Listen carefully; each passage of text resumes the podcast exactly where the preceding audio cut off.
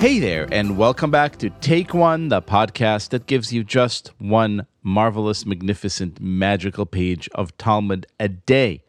Today, we're welcomed back by the one, the only, Rabbi David Bashevkin. Hello. Leah, what a joy to uh, be with you again today in this new tractate, our new home, Tractate Shabbos. Our new home for the for the next couple of months. Get comfortable, yes. Oh, oh, I'm I'm already comfortable. And today I was actually really delighted to read the page because I remembered it from your wonderful book Sin Agog, which is by the way, listeners, press pause for a second, run onto Amazon, get yourself a couple of copies, one for you, one for a loved one. Uh, it is a masterful meditation on on sin and transgression and Jewish thought and what it means. It's it's wonderfully profound and erudite, but also beautifully written and accessible to all. Go get it. And as as the best commercial for the book I could ever imagine, uh, we're going to discuss this paragraph. That was very generous of you. Let me just say that. Thank you, know, you. For a book with one of the world's uh, most cringeworthy puns of S-I-N, Agog, that was very generous of you. Thank you. Puns are our birthright. We we own them. We embrace them completely. puns are our birthright. Exactly. So today's page has this really kind of strange situation involving bread, oven, and Shabbat. Bread Oven Shabbat, the greatest short story. Tell us what's going on today. in this story, and and I'll turn it over to you to read the actual lines, but in the story, someone goes and puts bread on the wall of an oven, which is how they used to bake bread in Talmudic times. And the question is, if somebody else comes along and sees that this bread is sitting on the wall of this oven, can they remove the bread? Because they're faced with the following dilemma. If you leave the bread in the oven, then the person who stuck it in there initially on Shabbat would would violate a biblical commandment. That would be biblical straight from the Torah. But to take it down is only a rabbinic violation. So the question is, can I go ahead and take it down, violate rabbinic law in order to save my friend from violating a biblical commandment? I would now like to turn it over to Rav Sheshet, who in today's page says the following thing. Rav Sheshet strongly objected to this. And does one tell another person, sin so that another will benefit? Permitting one to violate a prohibition, even one prohibited by rabbinic law, in order to help another perform a mitzvah is inconceivable.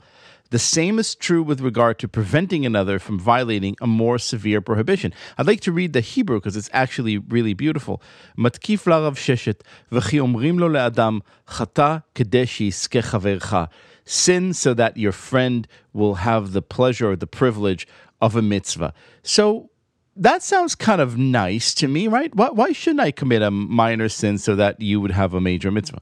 See, it's so interesting the way the Talmud kind of legalizes sin itself, where sin is not stepping away from the law, but the law is addressing sin itself. And it's saying that there are really only certain parameters that even once you're going ahead and sinning, that we're going to allow that violation. And I think there's something rather philosophical about the consideration about should we ignore our personal ideals in order to help the larger community realize their ideals. And I think the Talmud is saying, again, there is a dispute about how to interpret this.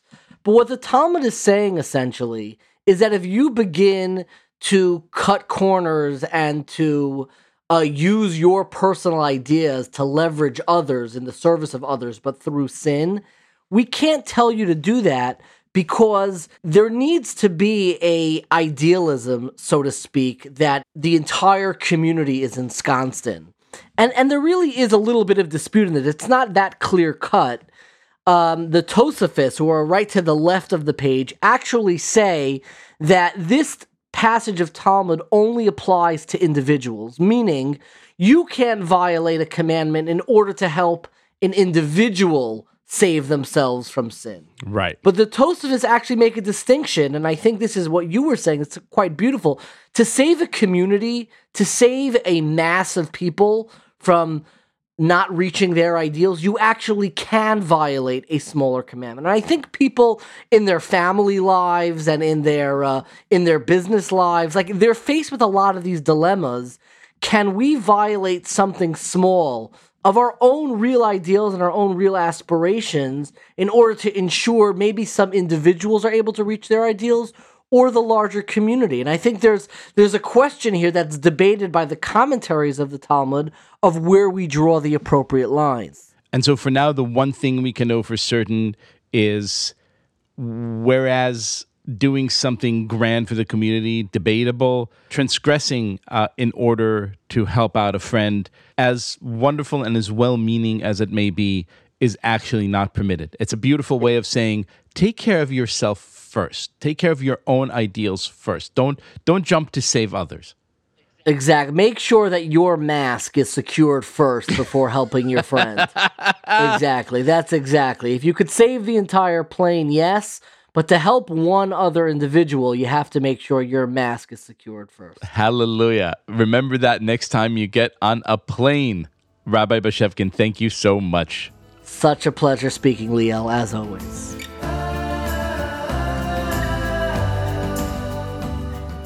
This has been Take One, a production of Tablet Magazine. If you enjoyed this show, please go rate and review us on iTunes or whatever platform you're listening to this podcast on. Each week, we'll be releasing new episodes Monday through Friday, covering the entire weekly section of Reading Daf Yomi. I'm your host, Liel Leibovitz. Our producer's Josh Cross. For more information, go to tabletmag.com slash take one or email us at take one at tabletmag.com. I hope we've made your day a little bit more Talmudic, and we'll see you again soon.